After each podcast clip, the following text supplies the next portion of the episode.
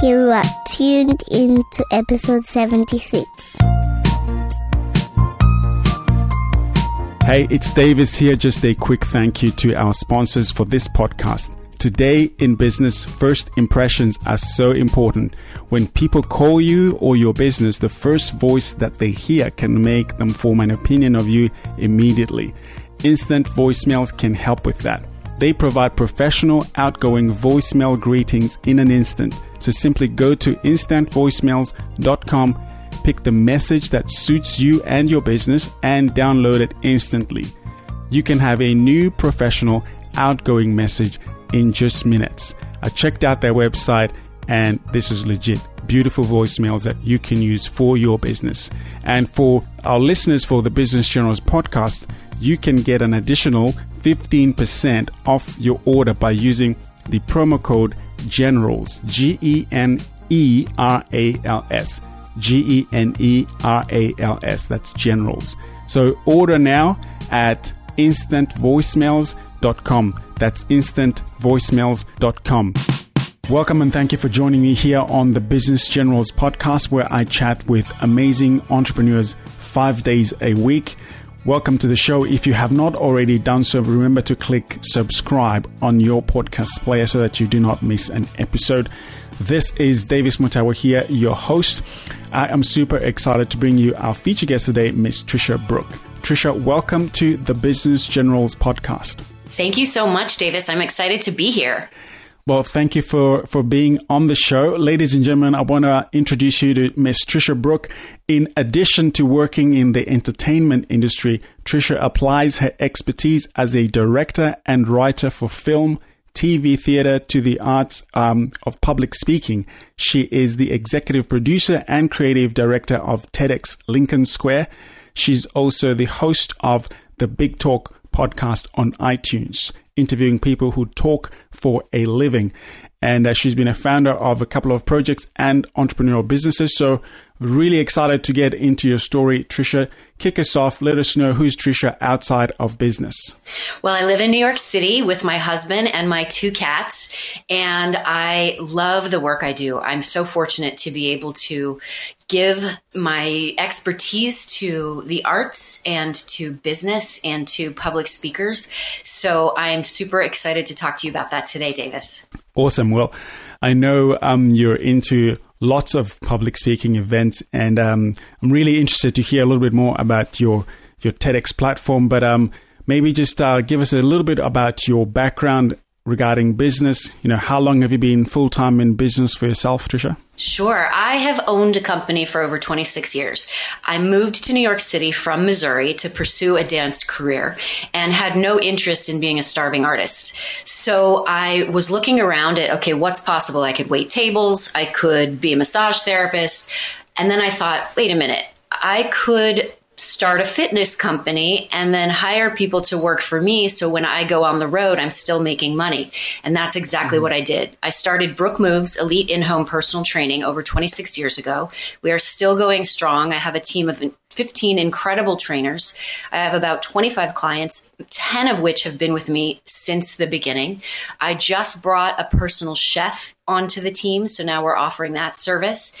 And it has enabled me to pursue a creative life outside of business. In addition, it's given me the opportunity to create a new business, The Big Talk. Mm-hmm. So you've been running that for 26 years. And has that been full time almost, other than your other work, or 50 50 or something like that? Brouk Moves has been my primary income for the last 26 years. Absolutely. It's enabled me to pay all my bills, to be able to not live the life of a starving artist. And hmm. it's been able to help me produce theater.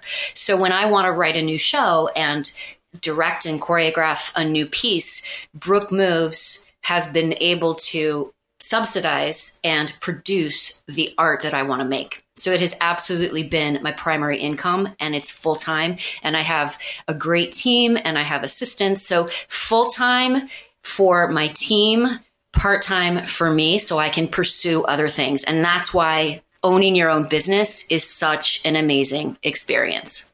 Yeah. And you talk about the concept of a starving artists. Do you see that a lot in your industry? I do see that a lot in my industry. And I also see that artists feel unworthy of making money. If they make mm. money, they then feel that they're selling out and that they're not truly artists. I disagree with that 100%. We as artists deserve to be paid for what we're worth. We deserve to have money. We deserve to create art simultaneously. So anybody out there who's listening, you are not giving up your artist soul by taking a big fat paycheck. I encourage you to do, I encourage you to do both. Cash your check and make your art. They can exist simultaneously. What was the first sort of um, decent gig that you got that made you believe that you can actually do the artist thing for a long time? I was working with Lucinda Childs. And it was my first big European tour. So what I loved about that experience was I was getting a weekly paycheck to do what I loved. Tour, hmm. dance, mm. be a full-time artist while Brouk Moves was still bringing in money. So I had this experience of, wow, I've created my company to run basically on its own. I've got my team in place. I'm asleep in Europe while I'm making money. Now I'm awake in Europe and I'm making money. So that was the first big thing for me where I knew I could make a living as an artist, but I was still making my living as a businesswoman. So that's another thing I would love to share with your listeners. Once you pursue and achieve what your goal is, do not let go of that business. Do not think that you have to choose.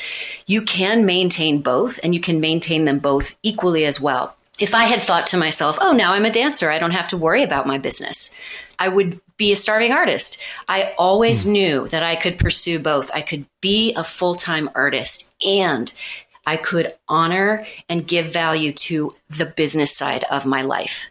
I love it. Most artists, most people would go and, you know, study, which I'm, I'm, I'm, assuming you went and studied your, your craft. And then after getting out of school, you would go and get a, a job to pursue your career.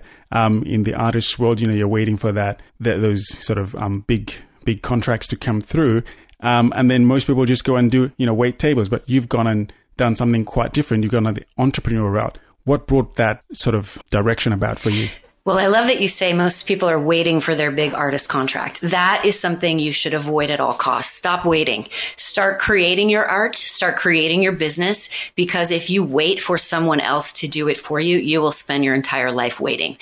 So get busy, create art, no matter where it is, no matter what it is. Keep your, your artist muscle flexing and find a way to make money that is on your own terms. So I would say that I decided early on that I was going to live the life the way I wanted to. And that was not poor. That was not waiting for gigs to find me. It was proactive.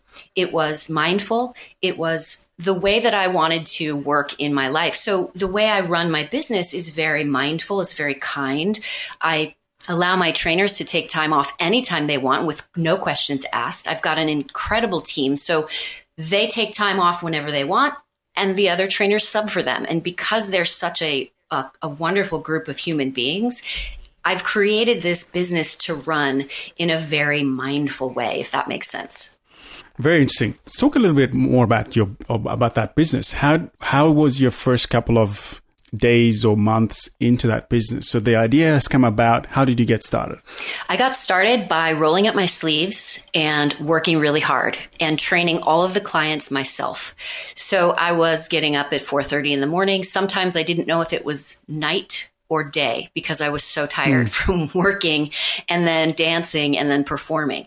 But you have to dig in, you have to roll up your sleeves and you have to do the work. So I was training all of my clients myself at first. And then once I realized that I could hire a team member to take on some of the work, I created a system where I would always be involved. I would know what was happening, but I wasn't actually being the person in the room. So my commutes lessened. My time was spent doing other things. And that's what I would say to new entrepreneurs. You have to create a solid foundation first and then you can back off and do the other things that you want to mm. do. So I really just rolled up my sleeves and did everything myself. And once I realized that I could hire other people, I had to A, trust, B, let go, and C, make sure that the systems were in place so that the business ran uh, efficiently. And and why did you choose personal training in the first instance? It was so organically connected to my life as a dancer. I understood the body. Mm-hmm. It was I. It was very easy for me to get certified. Uh, it was something that was directly related to what I was doing, and I realized that there was a huge market for it in New York City. People pay you to work them out here. So it was being aware of, okay, this is a niche that I can get into and make a lot of money. Now, this mm. market is incredibly saturated right now, and this is 26 years later, which is why when I started the big talk, which is working with public speakers, I found my second niche. It's a massive market. People want to talk. They want to do public speaking. They want to do keynotes. They want to do TEDx. So I feel very fortunate that all these years later, I have now created a new business in a new market niche that is not saturated yet. I'm really excited about being in this, in this place. So, talk to us about niching. Um, what does that do for your business, do you think? If you can find something that you are expert at, and or if you know you are expert at something create a groove a niche for people who need what you are offering. So for example, like I said, the, the personal training market is completely saturated right now.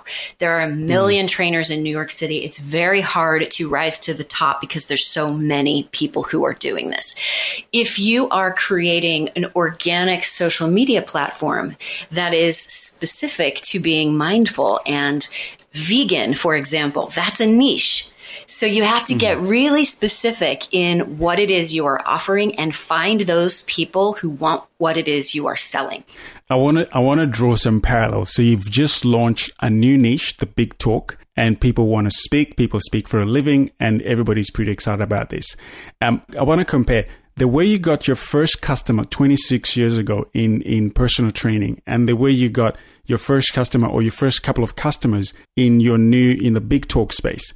What are the parallels? What what hasn't changed in principle, and what can we learn from your story? I love this question, Davis. Honestly, I was myself. I was myself 26 years ago when I talked to a client mm. about how I could help change their life. And I was myself a year ago when I started the big talk and I talked to a potential speaker about how I could change their life. My goal in the world is to help people become their best selves, to live bigger lives, and to create what they want in their worlds. And whether it's getting somebody to become fit and healthy or getting somebody to share their message with the world, those two things are exactly the same for me. So I approached both of these clients with honesty, integrity, and sharing that I would be their biggest cheerleader and I would get them across the finish line. I love that. So just being your authentic self and having a bigger purpose to serve your client. Definitely, most definitely. And what's been your growth strategy for the big talk? This is a great question too, because I had never advertised for my fitness company. It was all word of okay. mouth for 26 years. I did not have a wow. Facebook page. We did zero marketing. And when I started the big talk, that was not an option. So I hired a marketing strategist and a visibility strategist because at that point I had a website that was coming up. I did not know what leveraging credibility was. I did not know what an opt in was. I was way behind as far as what the hmm. entrepreneurial world is. So I hired hmm. people who knew more than me and it was off to the races. As soon as I started learning what I was supposed to do, I did it. I wasn't afraid to do it. I didn't hold back. I wasn't worried about making a mistake because I could fix the mistake. I was worried about doing it as fast as I could because I knew this was an exciting opportunity to work with speakers. I work with actors all the time, but being able to work with speakers and help them share their message blew my mind and I wanted it to happen now. So I hired the right people to help me set up a sales funnel, to help me set up marketing, to help me set up a Facebook page and all of my social media. And from there, the clients started coming. And it has exploded in the last year. I have 126 episodes of the Big Talk. I have an online course that's actually starting today. I'm doing mm-hmm. events. I'm doing, I became a TEDx organizer. So, really, what I learned was go all in. Go all in. I love that. Um, what is the Big Talk? The Big Talk, my company, is a place where people can learn to identify, craft, and deliver life changing talks. I work with speakers who want to create keynotes. I work with speakers who want to get on a TEDx stage. I work with speakers who have a signature talk that is no longer serving them. I work with speakers who want to get on bigger platforms to get bigger paychecks. So I really help the speaker like I do an actor. I make sure that what they're saying is something that we are hearing. I dramaturg and analyze their scripts. I work with them on mining new ideas. Many speakers come to me with what they think is their big idea. And after an active mm. listening session, we realize actually there's more there. It's deeper, it's bigger, it's much more personal. And then we create the script, we create the talk, and then we take to the third stage, which is delivering it. I work with the speakers just like actors. We get in the room, I get them to be truthful, I get them to stop pretending like they're talking to me and have a conversation with the world about their message. I love that. I interviewed um, a gentleman by the name of uh, Nelson Dellis, and he is a USA memory champion, and he did a TEDx talk probably two years ago, which was his big talk at the time. And he said to me, that shifted his business. That shifted a lot of inquiries, inbound inquiries regarding him becoming a speaker. He he had studied to become a computer scientist, and then he he challenged himself to become a memory athlete. And so his whole career has now shifted into becoming this memory consultant and a speaker. So I want to talk to you about your career. You've shifted from being um, a an artist, a dancer, choreographer to now helping people speak on, on a big stage and creating these um, sort of big talks and big incomes, getting paid well to speak. How did you manage that transition? And do you think you're still doing the, the thing that you set out to do 26 years ago in your life? I absolutely think I'm doing the thing I set out to do because ultimately I'm an artist and I approach these speakers and these keynotes and these big talks from the same point of view as I approach a script, a play, a sitcom. I see the world through my eyes, and that is an artist's eyes. So when I'm working with a speaker, I work with them just like I would a performer or an actor. And I theatricalize their talk, I theatricalize their performance. I am working with them in a way that is like I said, through my eyes, through my point of view. So the, the transition has been completely organic. I don't even feel like it's a transition. It's the same exact thing for me with a different platform. Yeah, I love that. And uh, what I just wrote down here, you see it in your eyes. And I think it speaks a lot to just being authentic because we all have a, a, view of how we see life that is unique to ourselves. And if you can help someone else see that view uh, and present a, bit, a bigger picture of of, of their story, I think that starts to to shift what they're trying to do as well. Um, concerning your story and creating this uh, new business over the one year that you've been in it, walk us through what's happened, how it started, and where you are today. Sure. One year ago, actually, it was August, so it's a little more than a year ago. I had lunch with Jamie Broderick, a, vis- a visibility strategist who runs an organization called Success Connection. It's a networking community. And mm. we sat down together because I had just directed Petra Kolber's TEDx Syracuse. She was a fan of my work and she approached me and said, I'm doing a TEDx. I need direction. I need help on my script. So I thought, great, that sounds fun. So I worked with her. It was a huge success. I loved it and I didn't think a thing of it. She planted the seed by saying, you're really good at this. Nobody approaches things like you do. You should you should do this. And I'm going to connect you with a woman who might be able to introduce you to people that you could work with. So I had hmm. lunch with Jamie Broderick. We're talking about her organization. We're talking about what she does with her clients. And by the end of lunch, I hired her to work with me for three months on creating a strategy for the big talk. And that included making sure the website had opt ins, making sure the SEO was all right, making sure I had a LinkedIn profile, a Facebook page, I was on social media. And she introduced me to several people who might be interested in working with public speaking coach. So from there, she had me on a call with John Lee Dumas from EO Fire And I said, John, I don't know what I can do to create credibility. And he said, do a few podcasts, do three podcasts, talk about your process, throw them up on iTunes, and maybe you'll get some hits. Well, I did 20 podcasts. I created the big talk. Mm-hmm. I did 20 podcasts and then loved it, continued to have the podcast be part of my brand. And then I started working with speakers. I was working with speakers who I adored. I loved their stories. I loved being able to help them get clear on their message. And I realized I want to put them on a stage. I'm a theater producer. What kind of piece can I produce? So I applied to TEDx for my license. And at that point, I got my license. I became the TEDx Lincoln Square organizer. And I was able to give a couple of my speakers a platform. So it was a very strategic and fast paced move in the direction that I wanted. I had help. I created my podcast for credibility. I got visibility through somebody that I hired, Jamie Broderick. I started working with speakers and then I, I gave myself a platform to put my speakers on. And at that point, I realized this business needs to grow. I need to be able to work with people outside of New York City. I need to work with people who are not able to work with me one on one. So then I brought in Cass McCrory and we created an online course because I want to be able, I know this process works. So I want to be able to share it with as many people as possible. So in addition to the online course, I'm doing an event. It's a weekend intensive. So it has been fast paced, full throttle. And it's because I believe in what I'm doing. It's very organic. It's natural. It's exactly the same as being an artist. I just happen to have a business platform that I'm doing it on now. Okay. You have screamed past a lot of things that I was scribbling. So I want to take you back one at a time.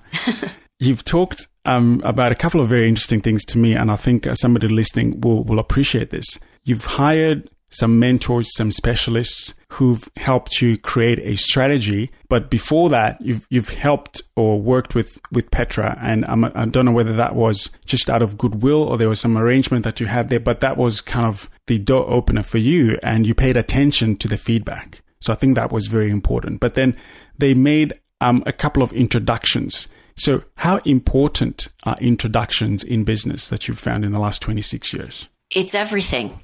Business is introductions, business is relationships.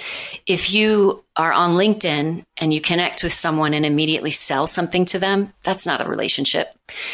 Rel- I hate that.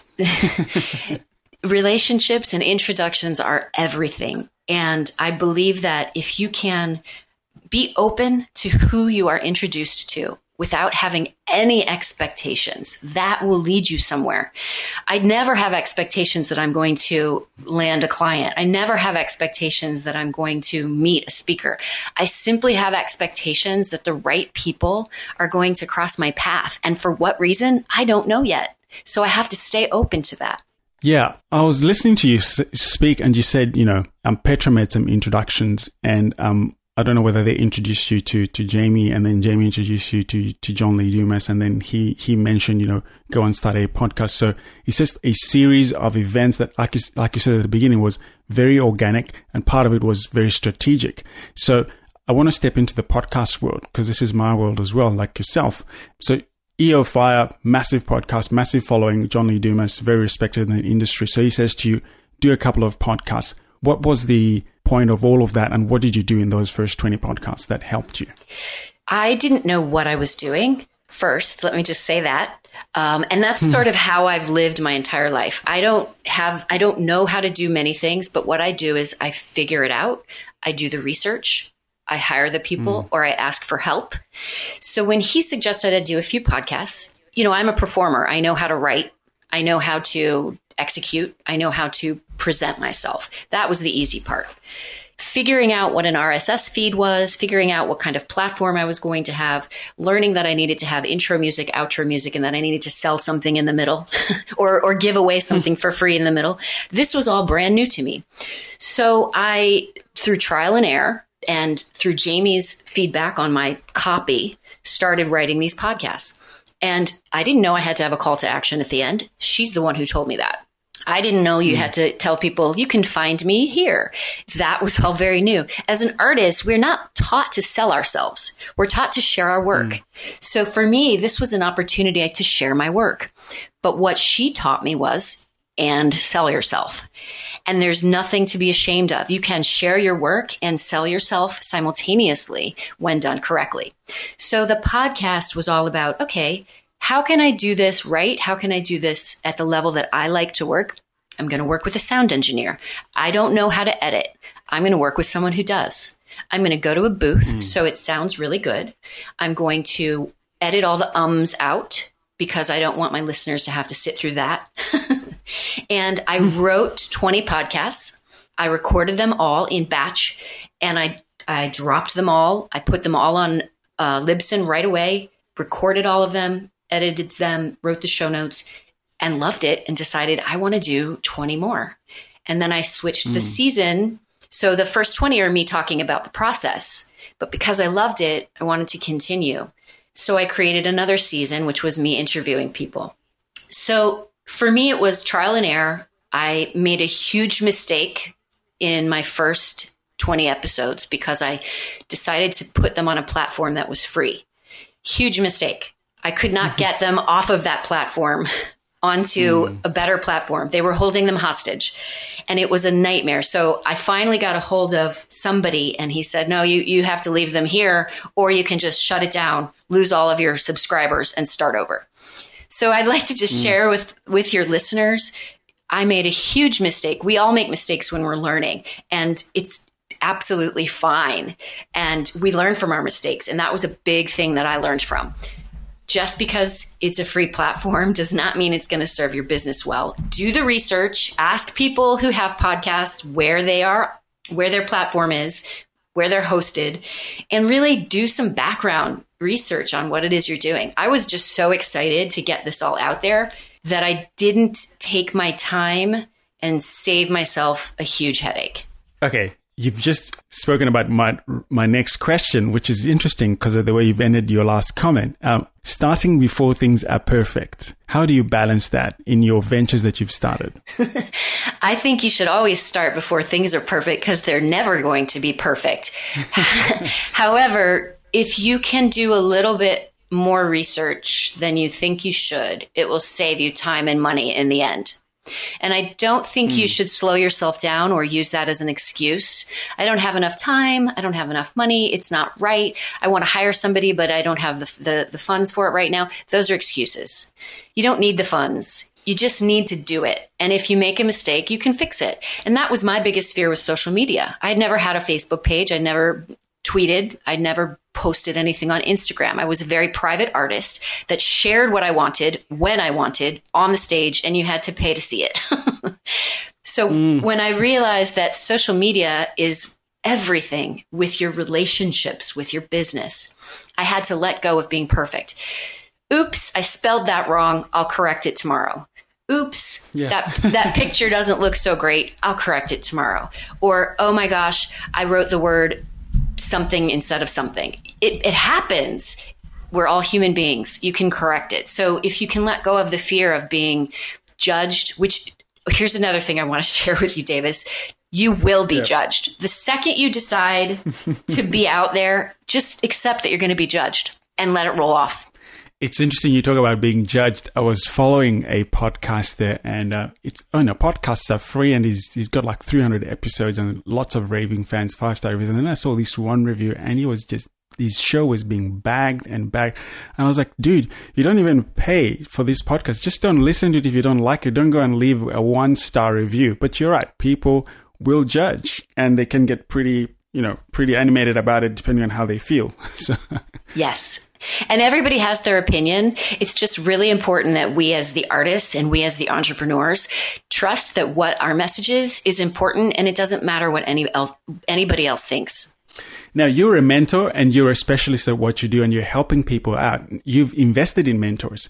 G- give me a, a, perspective of when you were starting the big talk. Um, I'm not sure how open you are to share, but you know, are, are, you investing, you know, thousands of dollars or hundreds of dollars or, or multiple thousands of dollars to to get your strategies and your your, your the things that you're not um, sure of at the beginning in order to get that right?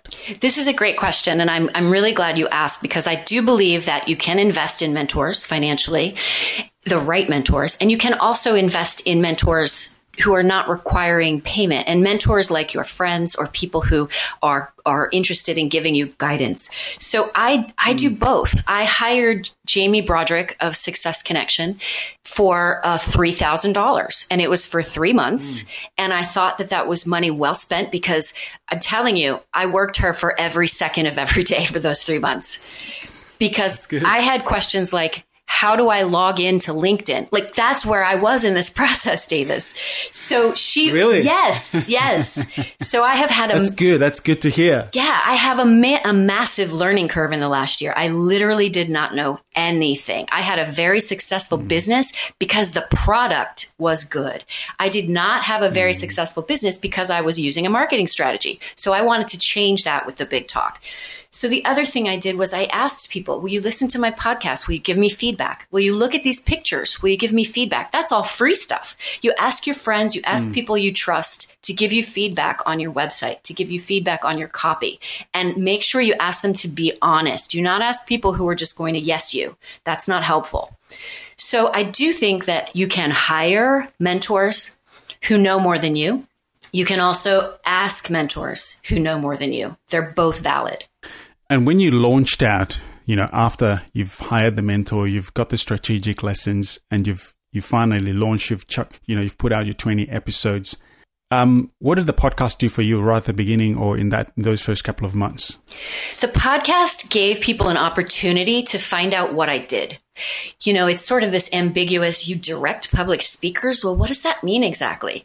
Well, if you listen to the first 20 episodes of the big talk, you'll know exactly what that means because I talk about intention. I talk about authenticity. I talk about the writing process. I talk about just getting up in the morning you know, getting mm. up, sit yourself down in front of the computer for 10 minutes every day and something will happen to the page. So I really talk about the nuts and bolts of how to write a speech and how to give a speech. Um, so it gave people an opportunity to get to know me as an artist and as a director of public speaking. And how long were these um, episodes? The first 20 were five to seven minutes long. And that was another okay. thing that I learned. Those are short. yeah, yeah. Mine's like an hour, so like that's a bit short. yes, they're short and sweet. But since then, I've realized this is also something I learned, Davis, is that my podcasts are really, really packed with content. They're very dense. So mm and that's who I am as an artist. I, I, don't need to go on for 30 minutes about something that I can say in five. And that's also how I work with my speakers. Like, let's edit this. You've said it three times. We only need to say it once. People can rewind. yes, that's right. I love it. I'm loving this. Thanks for sharing your heart here. Um, so when you've started to coach the speakers, um, how did you get your first paid speaker? I was on a call with Success Connection, this networking organization that Jamie runs, and one of her members, I had I had I was not a member. One of her members was on the call with us and she said, "You know, I'm I want to do a TEDx." And I said, "Well, maybe you give me a call, we'll talk about it." I was not yet mm. a TEDx presenter, TEDx organizer. So we got on a phone call and I said, you know, I love what your message is. She has been talking for the last 16 years about rare eye disease. Mm. So I said, let's let's meet. We'll do a, a, an active listening session and we'll talk about what the potential is for your talk. And if it's something you want to continue, we'll do it. So we met, we talked, and by the end of our active listening session, which is what I do with all of my speakers, it's the first thing we do. I listen and then I shine back on them. I reflect back onto them what they've just shared with me. So I said to mm. Kristen, your talk is not actually about raising awareness or finding a cure or raising money for the rare eye disease community. It's about how you learn to see the world differently through the eyes of your children. And her mind was blown. And I think mm. for the first time, she realized I can talk about this from a point of view, from her point of view, and help other parents learn that their lives are not going to be over because of this challenge that they're actually going to expand because of it. And that was my first client. That's very interesting. Before I pause, I want to ask you, how do you get that? Is that just a an innate gifting in you to be able to, you know, read between the lines and draw out that big idea? Yes, I have to say that I am an incredible listener. I'm a really, uh, I, I'm very intuitive. I'm very honest. I'm from Missouri. you know, mid Midwest people, what you see is what you get. So I'm I'm really I'm very blessed that I can read between the lines. So yes, I definitely think it's a it's a unique gift that I've been given. That's I love it. I love it. And we're going to continue. I just want to pause for a quick second and just let all our listeners know that um, we're preparing a show highlight reel, a PDF show highlight reel for free, and you can go to businessgenerals.com forward slash Trisha B to get um, everything that we're talking about here to understand in more detail about all the steps that Tricia has gone through to build the businesses that she has built. Now, Tricia, back to your story. At the beginning of your speaking um, coaching, did you do free and then move on to paid with Christine, or was Christine the first coaching that you basically did after Petra's coaching? Petra was free. Petra and I were friends. It was fun for me. I loved it. I wanted to do anything I could to support her. And I continue, I will do anything to continue to support her amazing work. Kristen was my first paid client. Yes. And from there, I have had, I've had seven paid clients and it continues to grow. It's kind of amazing. You said to me, you decided you're going to create a platform, build a platform. Some people might just wait for a platform. Now, you already had a podcast that could have been a platform, but you wanted something, I guess, more theatrical, more live. So you said, I'm going to start, be- I'm going to become a, a, TEDx organizer. I didn't even know you could apply to do that. I thought it was just the head office of TEDx that do that. So talk to us about that process. Sure. When I decided I wanted to create an event to give speakers a platform, I looked into TEDx and they have a very extensive uh, audition, the application process. I call it an audition. So I applied yep. and the first, the first application, they, they emailed me back and they were like, almost not quite, but they don't tell you what not quite means. It's amazing. It's like this mm. mysterious, crazy, and they're extremely supportive, but they're very mysterious. So I did, I went back and I tried again and they're like, almost closer, still not quite. so I was like, okay, I got to get into the minds of TEDx. And I knew what TEDx and TED was. I, I know it's an idea we're spreading. I know how important the message is. I know it's not political. I know it's not a platform for pitching your business. I know all of this. It's a gift, not an ask. I know what TEDx and TED is. So I finally cracked the, the mystery, the code. I finally cracked the code, Davis. And right in the middle of November before Thanksgiving, I got the email. You are now the proud owner of TEDx Lincoln Square. And it all is about uh-huh. choosing a location that's community based, choosing a name that's based on your community that someone else already ha- doesn't already have, choosing and uh, sharing with the organize the organization what kind of talks you want making sure that they, they're diverse making sure they hit all kinds of topics. So i i love the organization. I love the community. I spent uh, september no it was in June, I think, June here in New York City. There was the first TED Fest, and it was 500 TEDx organizers from all over the world. We all descended upon Dumbo and spent mm. the weekend together, and it was incredible. So I got to meet the people who are behind the scenes. I got to meet other TEDx organizers, and it's really a community of like minded human beings who want to make a difference in the world. So I would suggest to anybody listening if you want to give speakers a platform or create an, a community within your community, do it, apply. Um, the TEDx organization is incredibly supportive.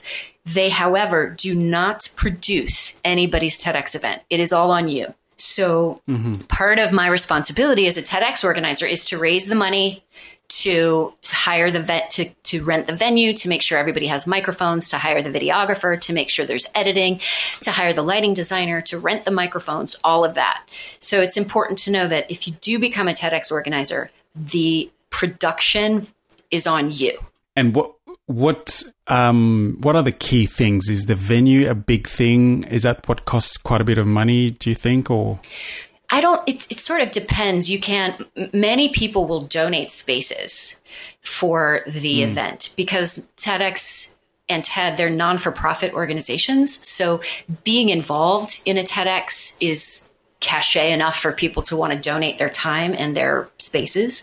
Um, the yeah. thing that you want to make sure that you do if you have an event is you want to make sure that the sound quality, the lighting, and the video is top notch. Because if it's not, your talks will not go up on the YouTube channel. TEDx mm. and TED decides who to post. So if they are not good quality, you're not going to get posted. And that would be so sad for your speakers. So make sure that yeah. you invest in good quality sound and video. So has it been automatic? I don't know, automatic, but all your speakers do, and then once they go up on YouTube, do they automatically get um, like a hundred thousand views, a million views, or does it does it depend on the speech? It depends on the speech, but it's it they're all getting a lot of views. I think that as a, for your business, getting onto the TEDx stage takes you to the next level. It opens doors. I mean, people call me back because I'm a TEDx because I'm executive producer of TEDx Lincoln Square. Um, it's it's something that lev- that absolutely up levels your credibility. Whether or not you have 100 million views or not, that now goes on your resume.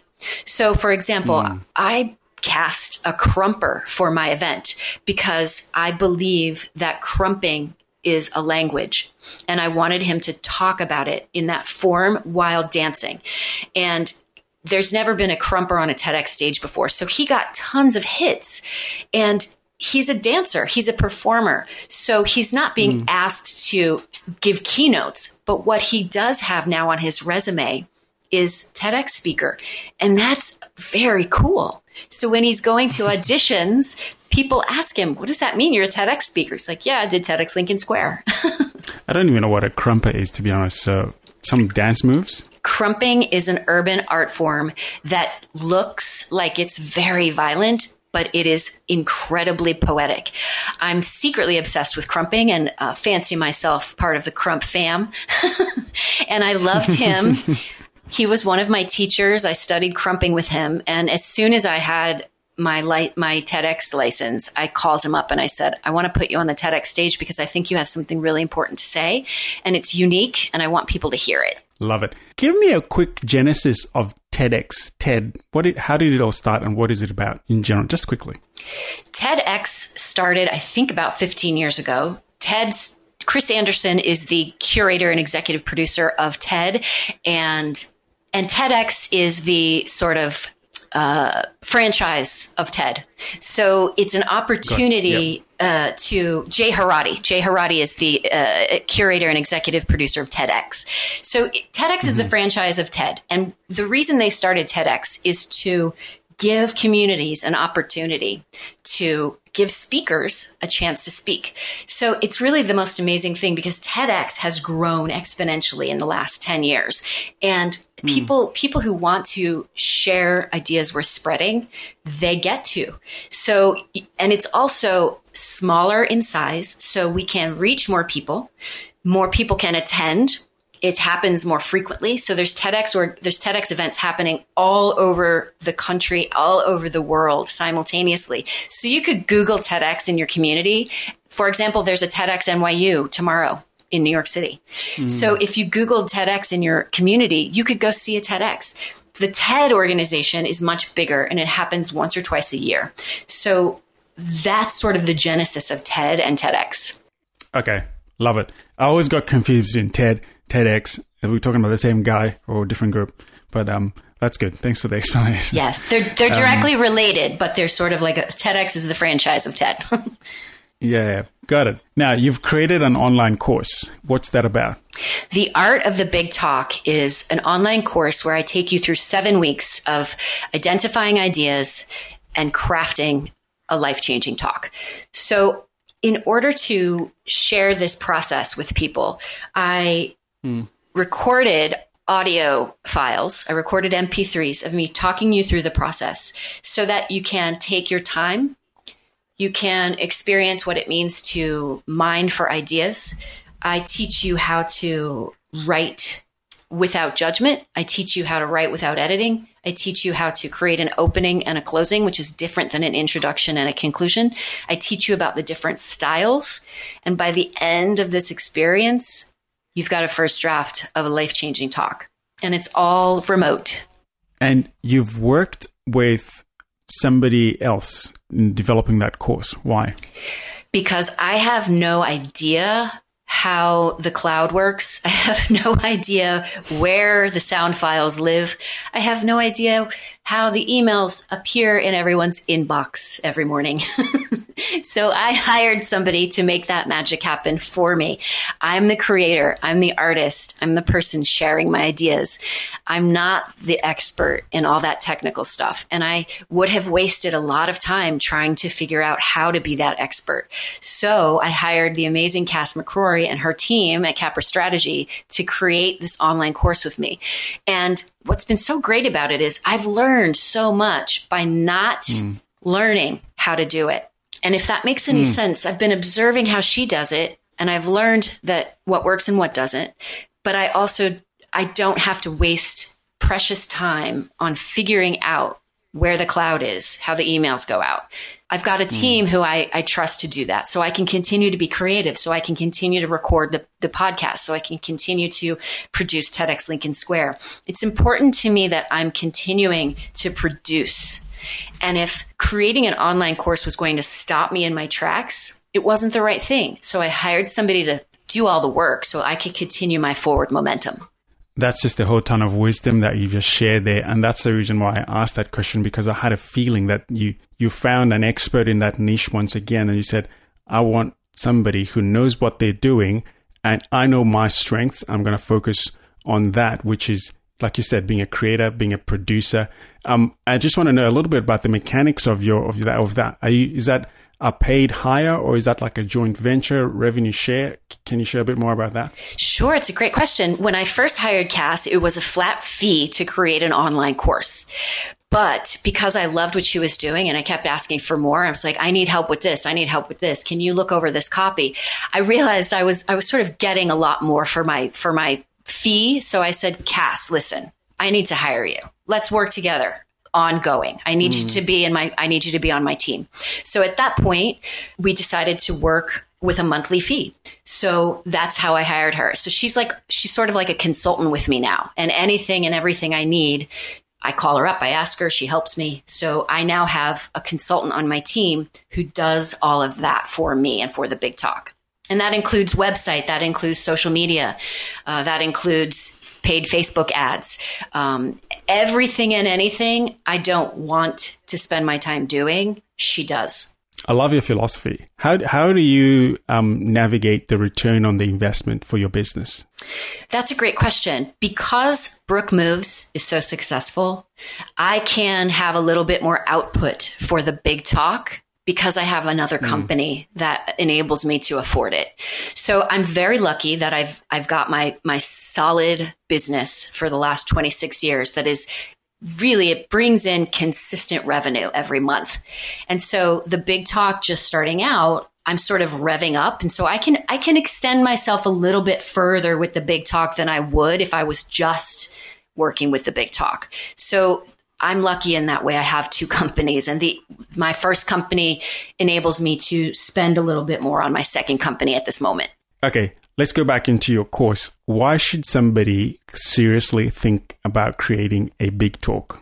Not only will taking the stage with your message, credibility along with your brand, it will give people an opportunity to get to know you.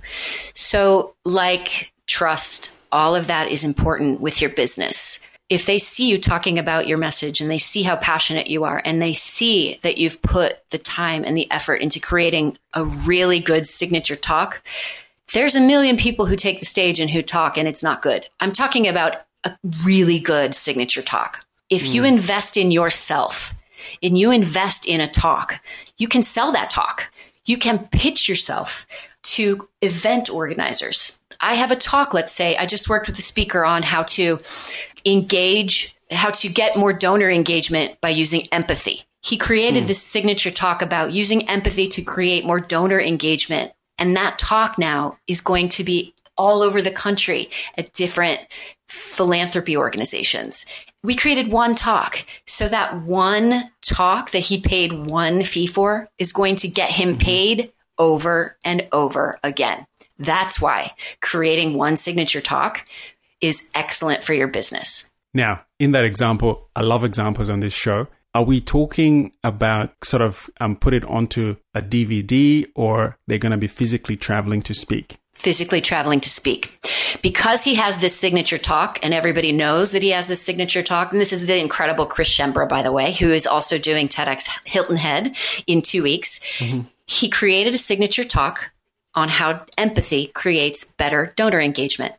And because the talk was so successful and it's such an interesting way of looking at how to get people to donate, don't ask them for money. Create empathy, create empathy in their environment, create empathy in their, in their organizations and they will want to donate. Because this talk was so successful, many other organizations that are looking for donors are going to bring him in to mm. talk about it. So yes, it's all about you traveling, you asking for big speaking fees and taking the stages and up leveling your game? Two questions. Number one, what's a big speaking fee? So I have become this brilliant speaker. Am I talking one grand, five grand, 20 grand, 100 grand? It varies, but you, you shouldn't take less than five grand. You should start at five grand per speaking gig. And that's like a 30 to 40 minute speech. Not bad. Not bad. I, I love that you didn't dodge that one. Thank you for sharing that. Number two, why would people pay the grad, the student that you've just mentioned in that example and not just watch his video? Oh, because when you are in the room with somebody and you are directly relating to them and you can see their eyes and you can feel their body language and you can, you can see that the message you are sharing is going straight into their soul. There is nothing like it. You want to be in the same room with people who are sharing their very important message because it saturates you and it potentially gets you to adopt their their idea as your own. And then you leave that room changed. There's nothing like it. Oh my goodness, you just went theatrical on us. that was amazing. I love that passion. I could tell you love this stuff. Hey, we have ran out of time. I've got two more questions for you. Um, what is the best way for people to connect with you um, and reach out to you? You can find me at theartofthebigtalk.com. I'm on Facebook and Twitter, Your Big Talk. NYC and Tricia Brouk, The Big Talk on Facebook. We're going to link all of that up in our show notes. And remember, you can get that free PDF highlight reel. Tricia, one more thing pitch anything. What is that about? Pitch Anything is one of my favorite books by Oren Klaff. And it's all about learning to own the frame in your in your pitch meeting. So when you walk into a meeting and you're going to pitch your business or you're going to pitch your idea, you should walk in knowing that what you have to sell to them, they can't say no to. That's why I love this book. Awesome. That was Tricia's favorite book in terms of something that an entrepreneur can read. Now, my last question, my very last question. Thank you so much for being on this show. Really appreciate all the wisdom that you have shared. I'm sure we're going to catch up again sometime, but do you think about legacy when all is said and done? What legacy do you want to leave and be remembered for and tell us why? This question is so important to me because I really do want to leave something behind. I, I want to be remembered for being kind and generous and for bringing out the best in people. And I always talk about living a big life. So I want people to feel mm. that hmm. because of their relationship with me in business or personally, that they became bigger because of it. People have become bigger because they've come into contact with Tricia Brouk. Ladies and gentlemen, there you have it. Thank you for hanging out with me and Tricia. If you enjoy that show, do leave us a review on iTunes. I hope you got your hopes up that you are good enough to chase your dreams. To connect with Tricia, the art of the big talk.com and we'll link up all the other connections on social media. Tricia, thank you so much for being on the Business Generals podcast today and for sharing your story with us. Absolutely grateful. You're a true business general. Thank you, Davis. It was my pleasure. A message from our sponsors, instantvoicemails.com. Today in business, first impressions are so important. When people call you or your business, the first voice that they hear can make them form an opinion about you immediately. And instant voicemails can help with that. They provide professional, outgoing voicemail greetings in an instant. So simply go to instantvoicemails.com. That's instantvoicemails.com and pick the message that suits you and your business and download it instantly. You can have a new professional outgoing message in just minutes. And for the listeners of the Business Generals podcast, you can get an additional 15% off your order by using the promo code GENERALS, G E N E R A L S, GENERALS. Order now at instantvoicemails.com. That's instantvoicemails.com. Thanks, guys.